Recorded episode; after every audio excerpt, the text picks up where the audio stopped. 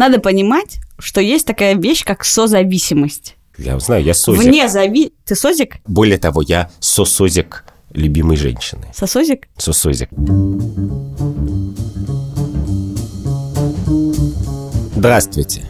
Это подкаст «Так вышло» И мы его ведущие Андрей Бабицкий. и Катя Крангаус. Забегая вперед, мы сразу скажем, что это не начало нового сезона. Когда будет начало нового сезона, вы узнаете в конце выпуска, чтобы сохранить интригу. А просто мы соскучились и решили обсудить разные летние темы, которые накопились, и они все связаны с тем, что милиционеры бьют людей в основном. Господи, как ты умеешь так сразу уныло начать, Андрюш? Во-первых, внимание, это бонусный летний выпуск. Просто потому, что мы с Андрюшей больше не можем молчать, и мы хотим о многом поговорить друг с другом. А мы уже не умеем без микрофона, без... А мы не как можем без поговорить. спидов, как бы просто. Без микрофона мы не можем. Мы встречаемся так, о, о, привет, привет, как бы и молчим себе. Как ты можешь заметить, это было очень жаркое до этических тем лета. Это правда. И мы вынуждены сократить и взять только полицейскую тему, полицейскую и протестную тему. И ту не всю. И ту не всю, потому что там очень много разных этических подвопросов. А новый сезон мы начнем, как и полагается, к началу осени. Этот конкретный выпуск подкаста мы сделали благодаря компании Skillbox. Это онлайн-университет современных диджитал-профессий. Там есть курсы по дизайну, маркетингу, программированию и управлению. Что интересно, что 22 августа в Пушкинском музее они делают дискуссию онлайн-образование в культуре и бизнесе. Что не нужно делать. Там будут специалисты в области культуры, предприниматели из модной области e-learning. И они вместе обсудят, можно ли учиться искусству онлайн и как эффективно организовать этот удивительный процесс обучения. Боже, пусть вся реклама у нас такой будет. Пусть у нас будет реклама, боже. Если вы хотите попасть на эту удивительно умную дискуссию, вы можете посмотреть в описании подкаста ссылку, пройти по ней и зарегистрироваться, и тогда вы туда попадете. И, кстати, в этой дискуссии принимают участие очень умные люди, которых мы знаем лично. Это, в частности, Ива Максутов из постнауки и Илья Доронченков, заместитель директора Пушкинского музея. Ничего себе компания. Практически такая же интересная, как у нас на подкасте, Зарегистрироваться на дискуссию можно по ссылке. которая в описании подкаста. Поскольку дискуссия бесплатная, поэтому вам даже не придется использовать Промокод. промокод ГМИИ. Ну ладно, давай перейдем к важному. Ну, я могу тебе сказать, какой самый важный и болезненный вопрос встал для меня этим летом. Я его про себя с детства, не удивляйтесь, дорогие наши слушатели, скоро вы узнаете, почему с детства, называю казус Горбаневской. Дело в том, что с пяти лет я училась в школе, и у моим классным руководителем была Андрюшина бабушка Татьяна Михайловна Великанова, которая к тому времени год или два как вышла из ссылки, где проводила время за то, что издавала хронику текущих событий. Знаменитая медиа, можно сравнить его теперь с ОВД-инфо, знаменитая медиа о судебных делах диссидентов и вообще о том, что происходит в стране на самом деле. Одним из важнейших событий в диссидентской среде был выход восьмерых смельчаков на Красную площадь в 1968 году против вторжения советских войск в Чехословакию. С плакатами «За нашу и вашу свободу», За вашу и за нашу вашу и нашу свободу. свободу», кажется, написанными еще по-чешски. И их довольно быстро, довольно, как сейчас говорят, принято жестоко задержали, а потом... Свинтили. Свинтили. В числе этих восьмерых человек, возвращаясь к нашему вопросу, была Наталья Горбаневская, у которой к тому моменту было двое маленьких детей. Один был дома, а один с коляской был с ней на Красной площади.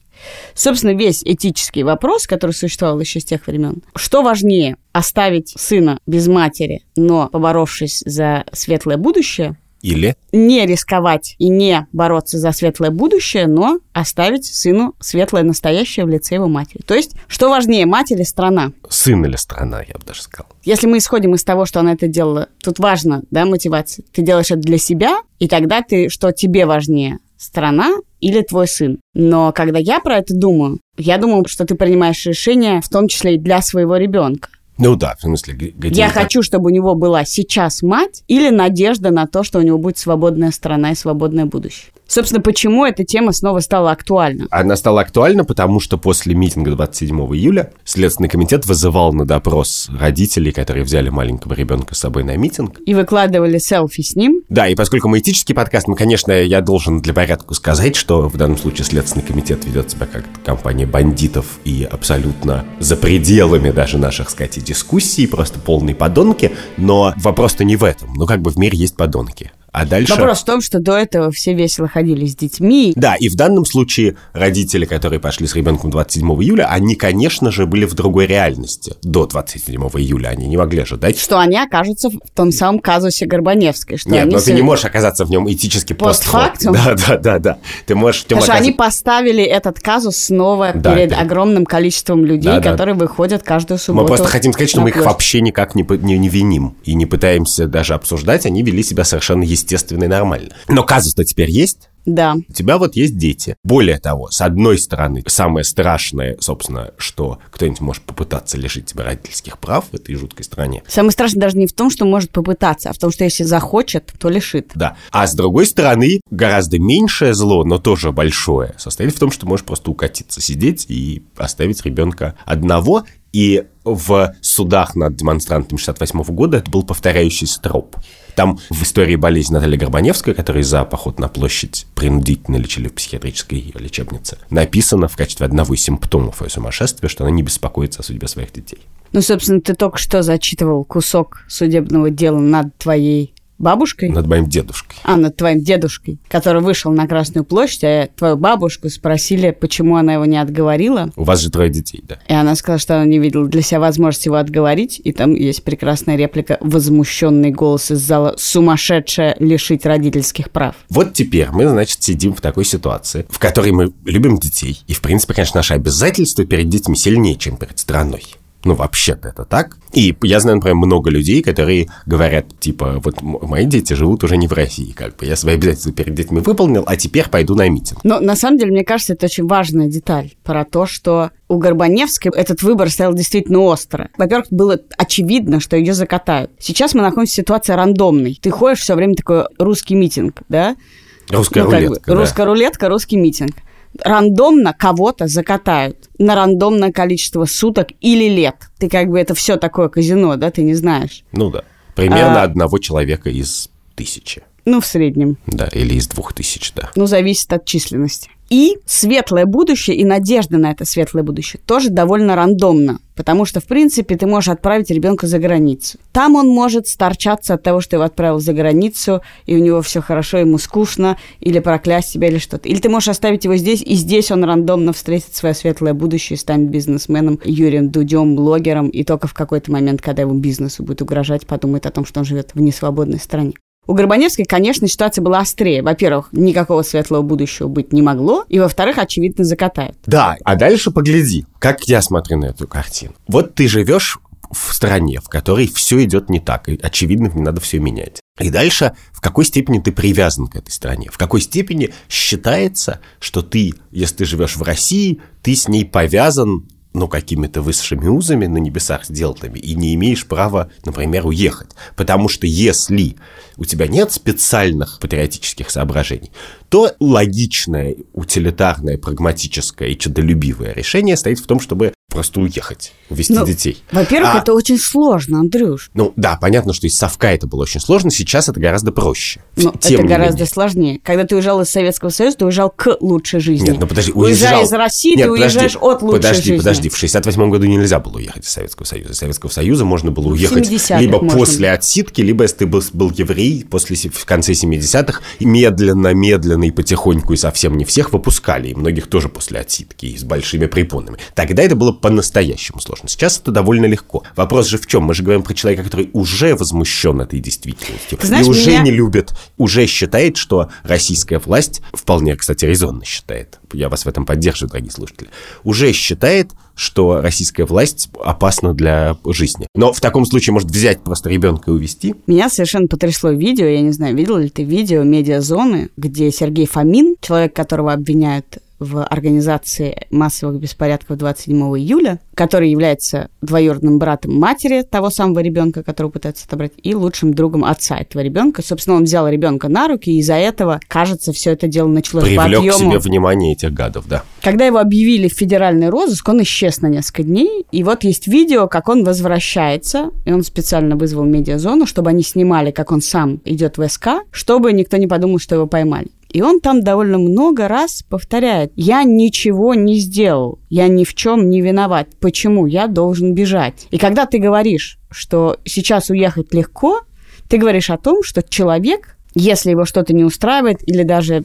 если он чувствует эту опасность, или если он просто вышел на митинг в своей стране, и его в этот момент объявили в федеральный розыск, обвинив в организации, может уехать. Но никто не задается вопросом, что он сделал такого, что он должен встать, потерять язык, потерять дом, потерять работу и бежать куда-то в чужую страну, где ты не встроен ни в какую культуру, где ты, скорее всего, потерял все те преимущества, не знаю, школьного образования, дружеского круга, ну, где как заводит связь. И начинать, на самом деле, с самого низа. Нет, ну погляди, конечно, никто не должен бежать. И более того, я-то считаю, что человек еще и должен пытаться менять эту реальность и менять эту власть. Что это наше моральное обязательство, что мы должны каким-то образом в это участвовать, или ходить ногами, или переводить деньги, распространять информацию и так далее.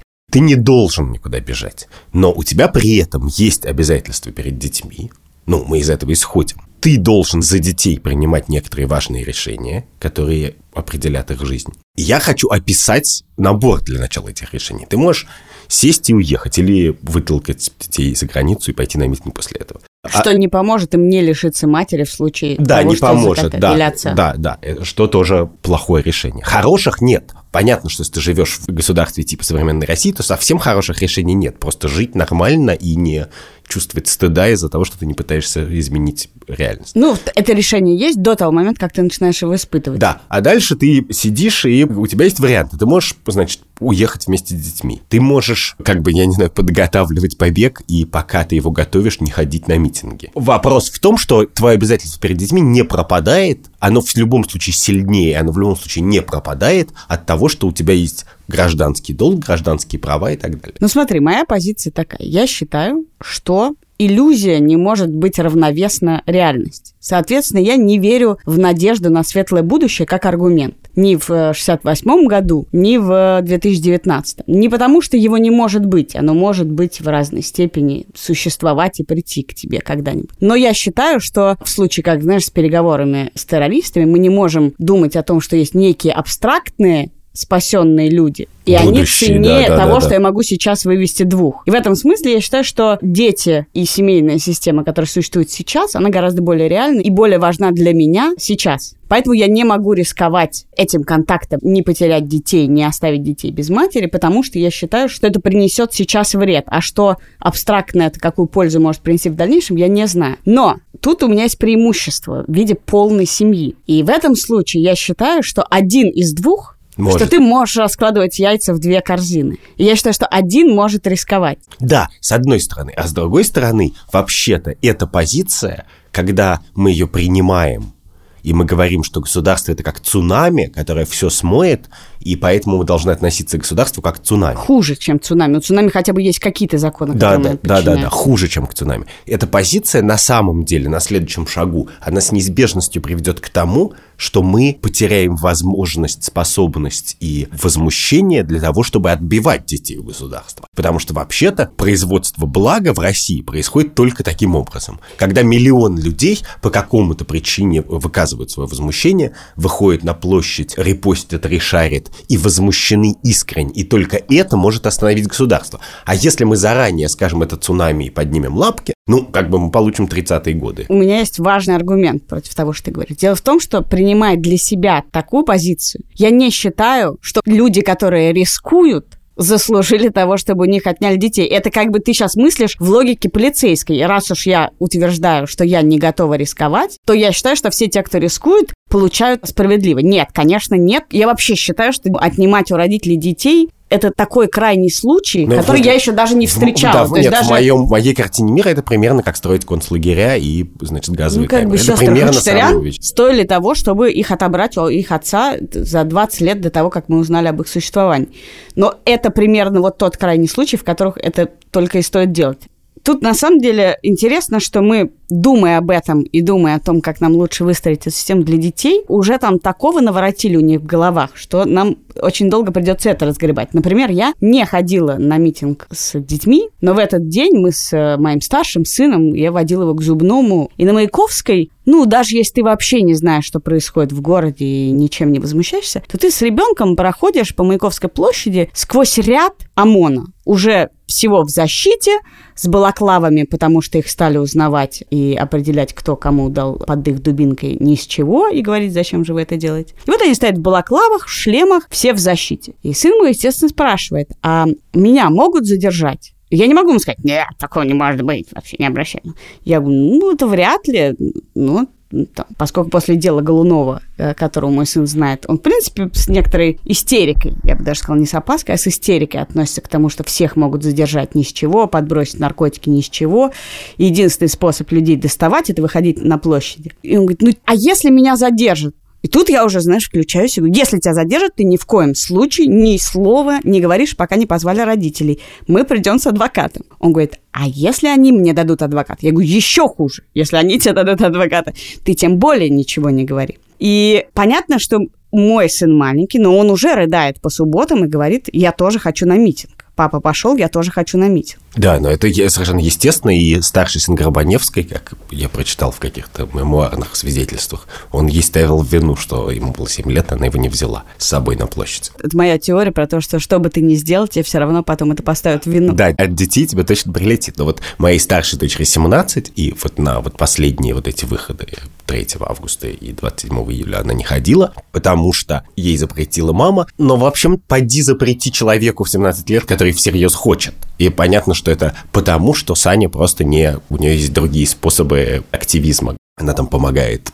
кому-то чем-то участвует, но как бы вот не пошла на площадь. А у тебя какая позиция? Родительская позиция моя такая, что на самом деле, конечно, я жутко не хочу, чтобы дети пошли на митинг сами, потому что если что-то случится с детьми, это случится всерьез. Если случится со мной, то я как бы русский мужик. Я готов психологически, как бы я, значит, не занимался кроссфитом, значит, и не ел, значит, кино. А ты хорошо занимаешься кроссфитом, да. если кто не видит тебя сейчас. А и никто не... не видит тебя сейчас, кроме меня. И come on. И как бы я не ел киноа, значит, и йогурты по утрам, я все равно морально готов, что я, значит, помру в 45, меня посадят в тюрьму там и так далее. Поэтому если со мной что-то такое случится, я окажусь в автозаке где-то, я оказывался в автозаке, то, ну, как бы окей. Но я просто не переживаю. А вот если, не дай бог, значит, Санечку схватят, даже просто схватят, там, оставят на ночь в полицейском участке с их вот особенно этим антуражем нынешним, то я, конечно, понимаю, что я не просто эту ночь не смогу спать, а я потом еще, я не знаю, месяц буду думать только об этом,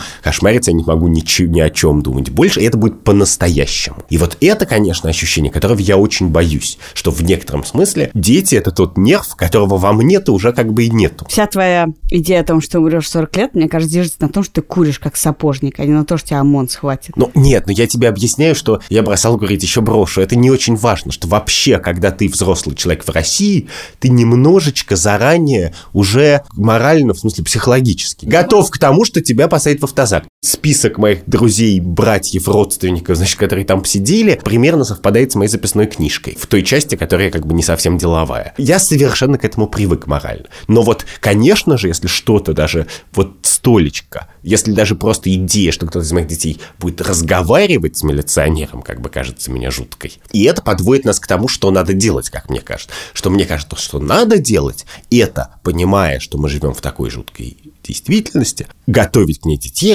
рассказывать им об этом. Дети хорошо должны знать, что делать, в какой ситуации, чего не делать, чего никогда не подписывать и так далее. Тут интересно, да, потому что рассказывая детям о том, что происходит, помимо практических вещей, а она заключается в том, что ты никогда ни о чем ни с кем не разговариваешь без родителей. Вообще, что бы ни случилось. В школе, неважно, в метро, в ОВД, ты вообще ничего ни с кем не разговариваешь без родителей. И адвоката из ОВД Инфо, да? Да. Дорогая Санечка, если ты слышишь этот подкаст, но ты и так знаешь.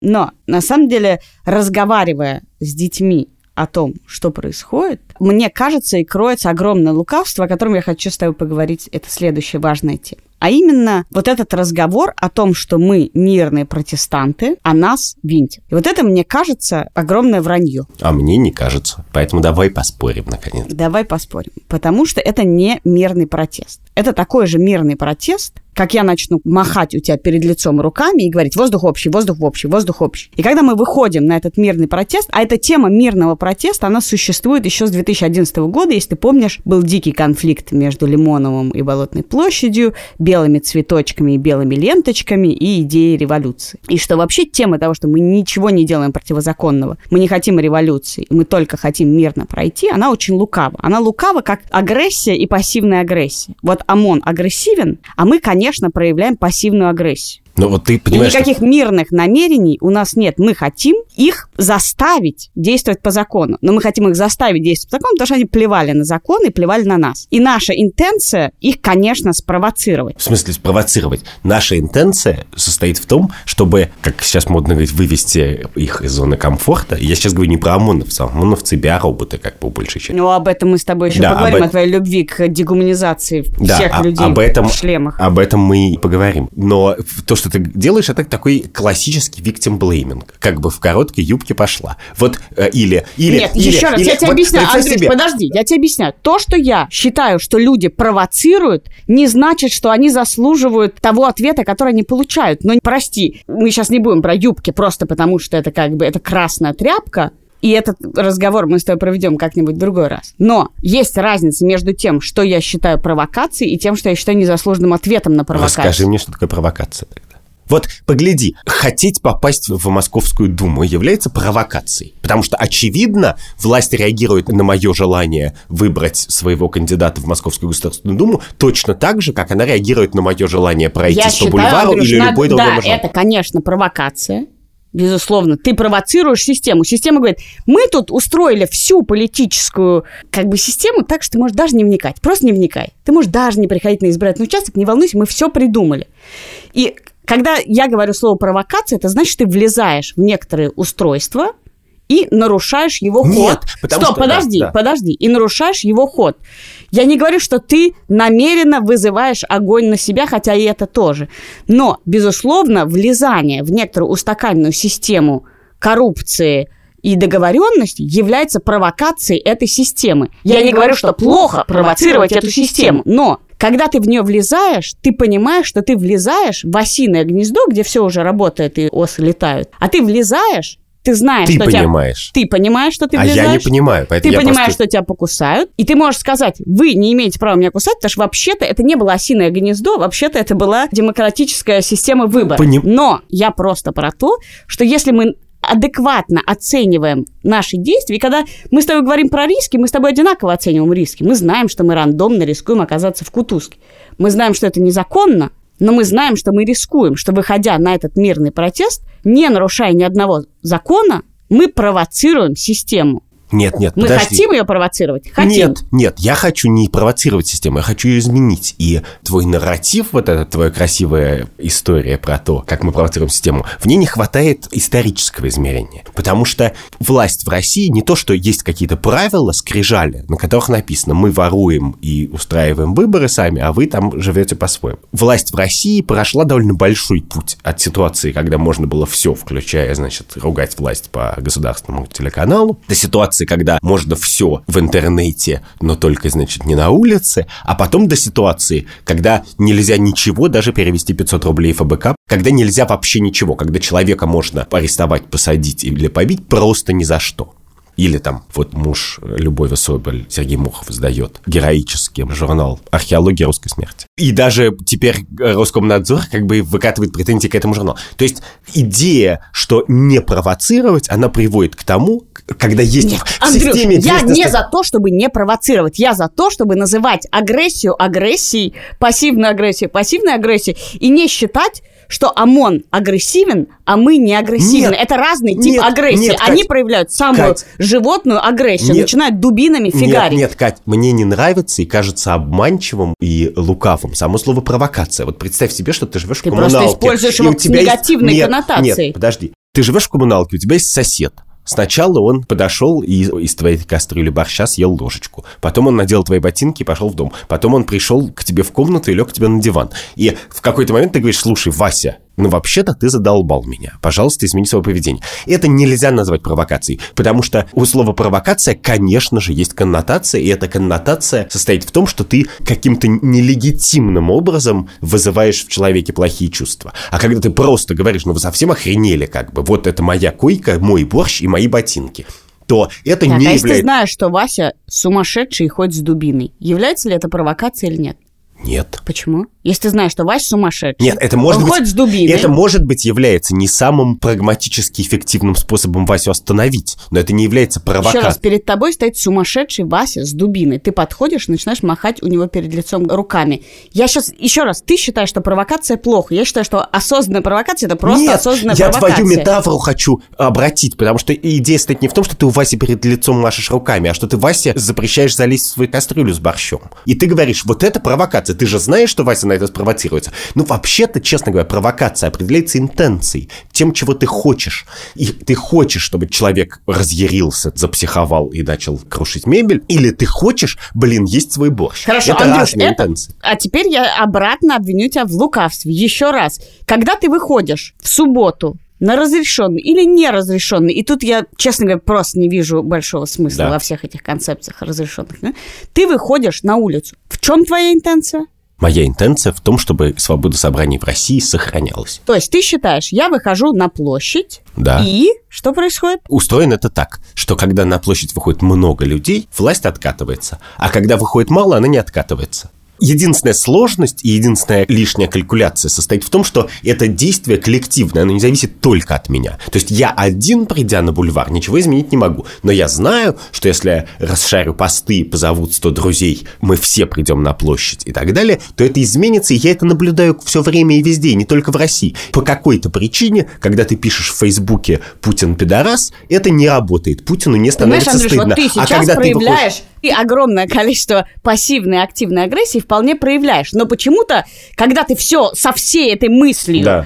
выходишь на площадь Да. и говоришь, это мое право, это мое право, это мое право, ты считаешь, что это не является вообще проявлением никакой агрессии. От того, что ты имеешь право, это не перестает быть провокацией в той системе, в которой мы существуем. Еще раз, я не считаю, что ты не имеешь права на провокацию. Но почему ты отказываешься сказать, что ты именно Нет. что влезаешь в осиное Нет, гнездо? потому что я не влезаю в осиное гнездо. И поскольку я довольно внимательно слежу за разными оппозиционными активистами, политиками и так далее, то я вижу градации. Вот как ты говорила между людьми, которые хотели в 2011 на Лубянку и на Болотную, так и сейчас есть люди, которые говорят, а вот после Сахарова мы пойдем в АП, и, значит, там порыгаем в окошко. А есть люди, и таких 99%, которые не говорят и не идут. Да, но я считаю, что люди, которые говорят и идут, их путь прямее, проще и честнее, потому что я не верю в то, что игра в «мы просто хотим погулять», это наше право, и мы просто хотим погулять. Почему мы хотим погулять с политической целью? Не я, не, например, я не знаю, Сергей Пархоменко, который гораздо больший трибун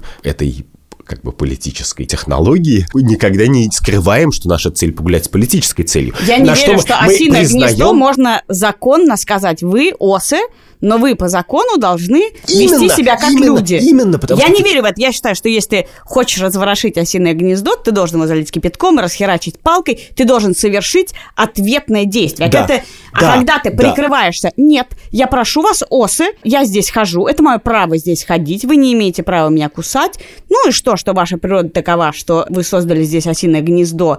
Так вышло, что я не мог этому помешать, потому что был маленький, потому что у нас было мало, потому что мы не понимали, что происходит и так далее. Вот я э, зашел в ваше осиное гнездо, я требую соблюдения. И кто из нас дегуманизирует людей в форме?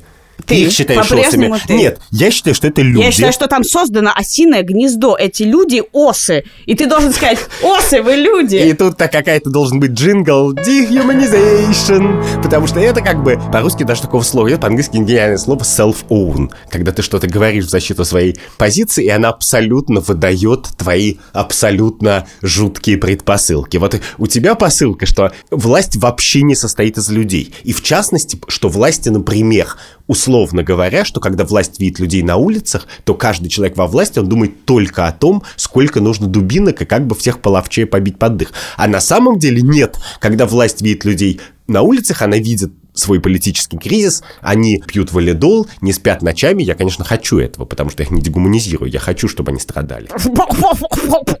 Но я как бы не хочу никого бить. Хорошо, ты меня все время обвиняешь в том, что я консерватор, а на самом деле я вполне анархист. Я верю в то, что здесь только революция и поможет нам. Да, но подожди секунду, если мы с тобой сейчас пойдем с этого подкаста. Не, я не хочу ее делать. Вот, именно. Но это нормально, это как бы никто не приковывает нас цепями, если я считаю, что России поможет революция, это не значит, что я должна взять вилы и бегать с ними. Нет, не должна, но это всего лишь значит, что у нас с тобой не этический спор, а спор о политической тактике. Э, статья «Что делать?» Ленин, 16 год. Вот у меня есть миллион знакомых, некоторые живут в России, некоторые живут в Германии, например, Леонид Бершицкий, который уехал жить в Германию, он, кажется, это пишет просто у себя в Фейсбуке, что вот вы будете строить баррикады, я вернусь и с вами буду строить баррикады, как бы. А вот эти прогулочки, это не для меня. И у меня есть в Москве много таких знакомых, которые как бы ходят на работу, ваши митинги, это полная фигня. Да я не считаю, что фигня. Ну, в смысле... Мы же начали с того, что является ли это реально мирной интенцией и имеет ли она является, мирный конечно. мир. Ну, я не, не, совсем. Конечно, конечно, является. И чтобы ответить на этот вопрос, как бы почему люди выходят на площадь,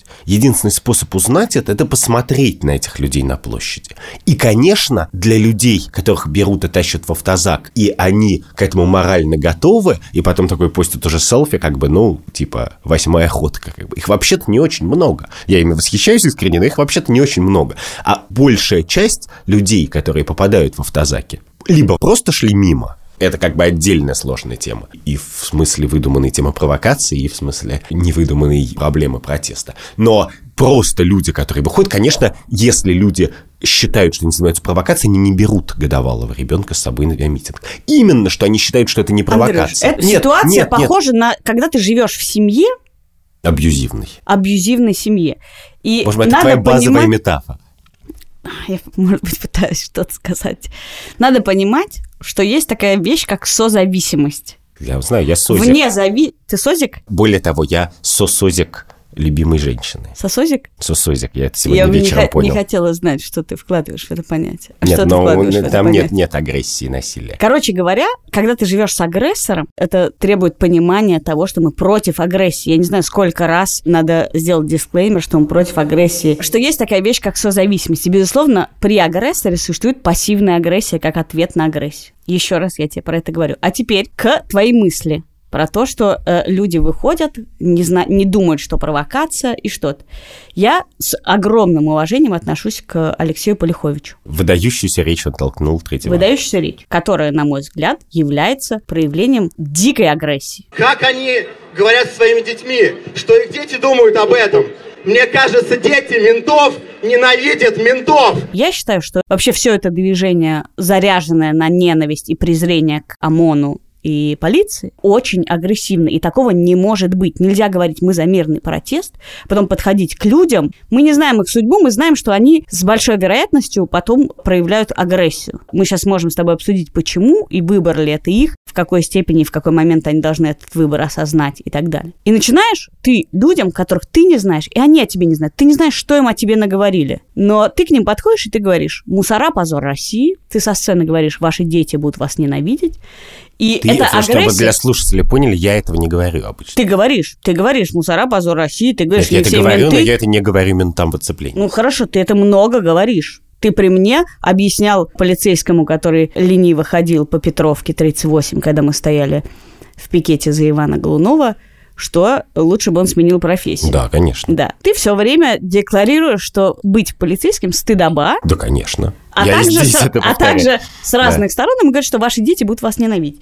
Я считаю, что это огромное проявление агрессии, и даже уже за гранью пассивной агрессии. Хотя, когда ты все время еще прикрываешь, что я тут на мирном пикете просто говорю, что ваши дети будут вас ненавидеть. Что так нельзя. Нельзя одной рукой говорить, мы тут соблюдаем закон, мы тут за мир. У нас вообще никакой агрессии. Это с вами что-то не так. Вы просто стыдные, постыдные, стыдоба, мне стыдно за вас, ваши дети будут вас ненавидеть, вы позор России. Я очень мирно иду дальше, извините меня дальше, не трогайте меня. Алексей Полихович, как ты знаешь, сидел по болотному делу, то есть по выдуманному делу. Это человек, которого посадили в тюрьму в 2012 году просто так. Он не делал ничего плохого. Не создавал массовых беспорядков, не причинил никакого физического вреда ни одному милиционеру. Его посадили в тюрьму, и в процессе посадки и отсидки десятки милиционеров, прокуроров, сотрудников исправительной системы и так далее лгали ему, издевались над ним и всяческим образом нарушали те довольно простые немногочисленные принципы, которые декларируются и признаются этой системой. Он свою речь на митинге начал со слов «сегодня я в ярости». В смысле, он не скрывал, что это агрессивная речь. Принципиально важно, чтобы факты избиения незаконных посадок, похищения людей, я вообще-то называю все эти задержания на митингах похищениями. Потому что, когда люди, не представившись, хватают кого-то и сажают в зарешочный автомобиль, Ты то это похищение. называешь. Это должно вызывать возмущение и ярость. И если эти события не вызывают возмущения и ярости, то это странно. Для меня очень принципиально важно, что милиционеры гласным образом, ни один милиционер не выступает против этой практики.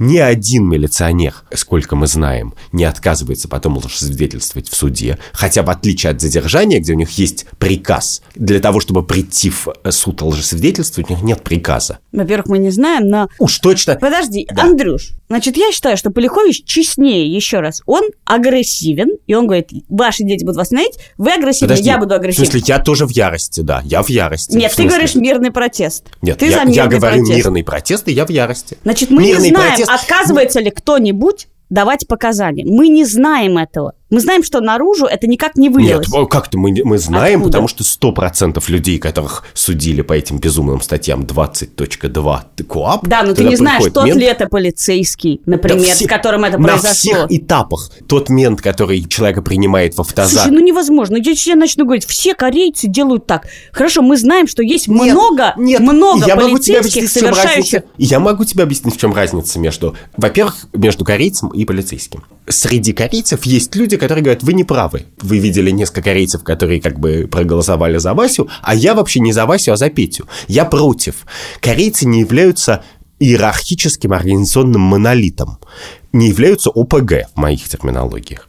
То есть они не являются единой организацией с едиными целями, целью которой является избить протест в России. Разница между коллективной ответственностью и ответственностью ОПГ ровно в этом, что коллективная ответственность, когда ты просто людей по случайному признаку говоришь, вот вы все плохие, а ОПГ – это когда люди промышляют незаконным каким-то делом, Понятно, что они могут промышлять и законным тоже. То есть, в принципе, э, милиционер может только 25% времени тратить на незаконные вещи, взятки, избиения протестующих и так далее. А 75% он будет заполнять честно свои бумажки какие-то. Ну, что еще делать ты в России? Но они ОПГ на всех уровнях. И есть просто социологические признаки, как бы внешние, по которым ты можешь отличить АПГ от просто случайной группы людей. Один из них – это монолитность. Второй – это соблюдение приказов. Когда соблюдение приказов является оправданием для очевидного преступления. Потому что, вообще-то, как мы знаем, милиционер должен, кроме приказов, еще и соблюдать законы. Но, когда перед ним стоит этот выбор, он автоматически делает выбор в пользу приказов, недоказуемых абсолютно. Потому что это не письменный приказ. Не то, что на двери мэрии или на двери УВД, значит, по городу Москве висит бумажка. Вот таких берем или берем 70 человек, как бы двум даем в печень. Ты так рьяно это говоришь, что ты меня почти убедил.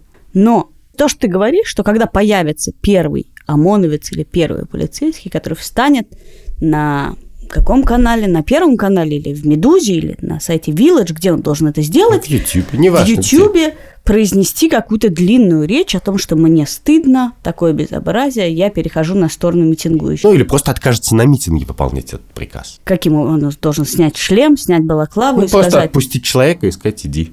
Этот аргумент понятен, но возвращаясь к тому, что ты объединяешь и называешь это ОПГ.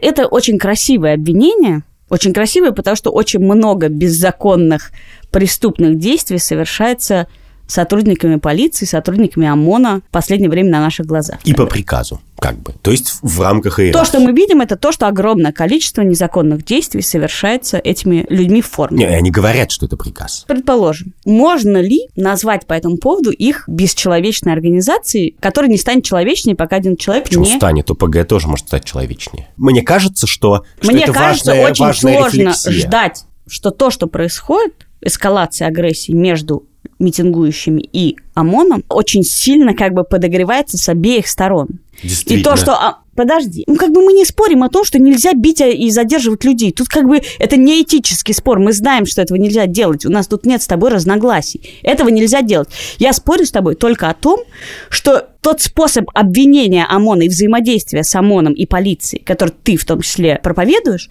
не помогает.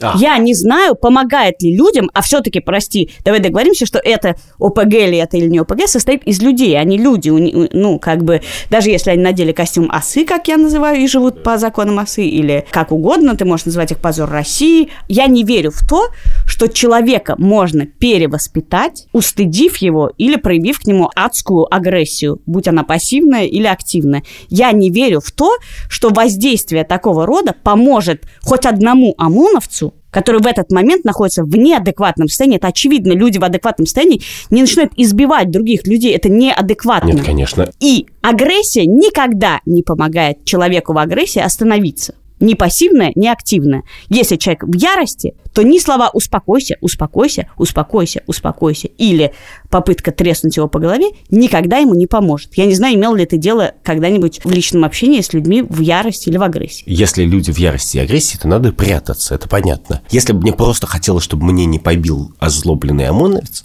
то мне легко очень было бы этого достичь просто поспать на два часа дольше. А я считаю, что если бы ты хотел переубедить хоть одного ОМОНовца, иди с лекциями. Куда? Иди читай в ОМОН лекции о нет, правах человека. Нет, а я считаю... Рассказывай, гуманизируй эту сторону, и ты поможешь гуманизировать ту. Им же в этот момент читают лекции, что тебе заплатили денег, что ты как бы провокатор, что ты тра-та-та. А ты пытаешься им дать дубины по голове пассивной и сказать, ты тупой, ты тупой, я, не я соблюдаю этого. закон, ты тупой. Я тут соблюдаю закон, а ты что, тупой? Нет, подожди секунду. Тут очень много посылок в том, что ты говоришь. Одна из них состоит в том, что ОМОНовец – это пожизненная вещь. А это вообще-то не так. И вообще-то мне не нужно перевоспитывать этих, мне еще нужно, чтобы 10 садистов оттуда уволили, и вместо них наняли кого-то еще. И пусть эти садисты умирают под забором, как бы, мне совершенно не нужно их ни в чем переубеждать. Я вообще-то не считаю, что моя ответственность состоит в том, что человека, который выбрал для себя путь садизма, переубеждать. Ну, понимаешь, эти же люди, они помимо того, что выбирают путь садизма, эти же люди выносят детей из горящих домов. Детей из горящих домов выносят в России все, кто видит детей в горящих домах. Пожарные, егеря, случайные соглядатые, солдаты и кто угодно. Все делают хорошие дела. И я уверен... Так статистически среди них есть столько же хороших людей, сколько среди есть, остальных. Есть, конечно. Просто иногда сама твоя работа является работой в ОПГ. И мне кажется важным это сообщить. Способ сообщения очень важен для такого рода сообщений. Конечно. Ты что это life-changing сообщение конечно, для человека. Конечно. Его нельзя говорить таким образом, каким наша сторона пытается сообщить это стороне ОМОНа. Что значит, подожди, во-первых, я хожу на все практически митинги и согласованные нет. И не то, что у кого-то из слушателей, кто не смотрит телеканал «Дождь» и не следит за этим внимательно, может сложиться ощущение, что в принципе митинг состоит из того, что все ходят и говорят «мусора, позор России». Но вообще-то это не так. Можно прийти на согласованную акцию и пройти все бульвары в одну сторону в Москве и в другую, а это там, я не знаю, больше 10 километров, и ни разу не услышать эту фразу а в рамках огромного какого-нибудь мероприятия есть кто-нибудь, иногда кто-нибудь начинает это кричать, а его не поддерживают и так далее. Это вообще-то очень сложная ну, динамика. крики позор поддерживают а, всегда а, и на всех нет, митингах. Нет, что значит всегда и на всех? Я ну. был за последний месяц, блин, на трех или четырех. Нет, это не так. Я их слышал, я их много раз не слышал, я слышал, что поддерживают, а что нет, и что с какой громкостью. Это не так. Это важная часть состоит в том, что, и некоторые люди, наоборот, ставят это в претензию к протестующим, что они недостаточно кричат, не строят баррикады и так далее. Но это просто факт, что протесты в России самые мирные, самые добродушные. Да я не вижу здесь гордости мире. в этом. Чтобы что? Ты так говоришь, как будто это само по себе ценность для чего? Для какого рода изменений это ценность? Что это самые мирные протесты? И нет, а это не, ничего. Я просто говорю, что когда ты говоришь, что вы провоцируете ментов, то нет, никто не провоцирует Такая ментов. гордость, ты встретился, не знаю, с человеком, отсидевшим 20 лет, и дико гордишься, что ты не выматерился ни разу, а он тебе в глаз дал. От сука. А я даже ни, ни разу да. не, не матернулся. Понимаешь, я, как бы в чем я понял, я понял, понимаю. кстати, в чем большая разница между нами. Что ты, у тебя в твоей как бы ты много думаешь про этическое измерение, но вообще не думаешь про политическое. А я думаю, и вообще-то мне кажется, что цель митинга, как бы, то есть, в принципе, если думать так, типа прошел мента Гоголем или, или Павлином, как бы получил в один класс или в два, то, конечно, это вообще не имеет смысла. Ты вообще считаешь, что политическая деятельность и хождение на митинги в принципе не имеет смысла. Потому что если они имеют смысл, то дальше я не должен вообще думать про этого мента. Пусть он стоит в оцеплении, стоит. Пусть желательно не стоит, а спит дома. Я вообще-то за. Я, я с вами.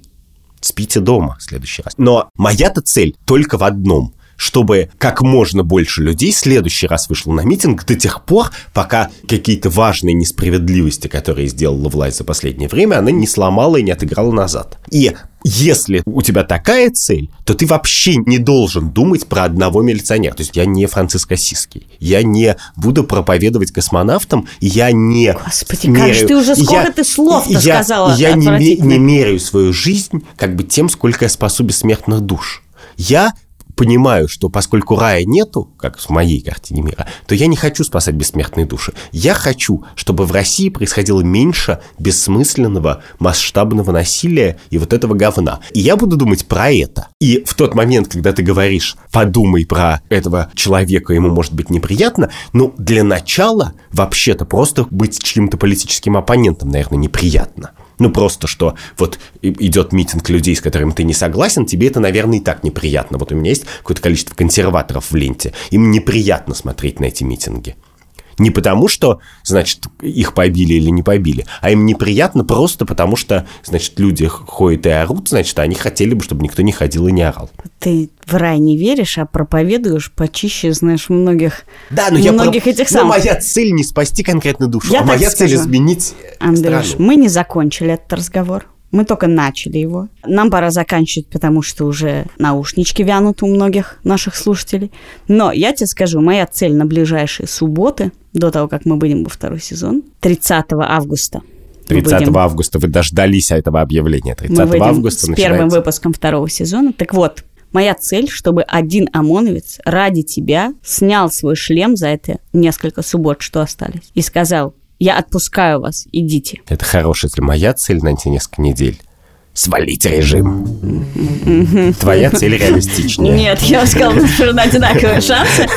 Эм, это был подкаст «Так вышло». С вами были соскучившиеся Андрей Бабицкий и Катя Крангаус. Услышимся уже очень скоро. Через две недели, 30 августа, будет первый выпуск второго сезона.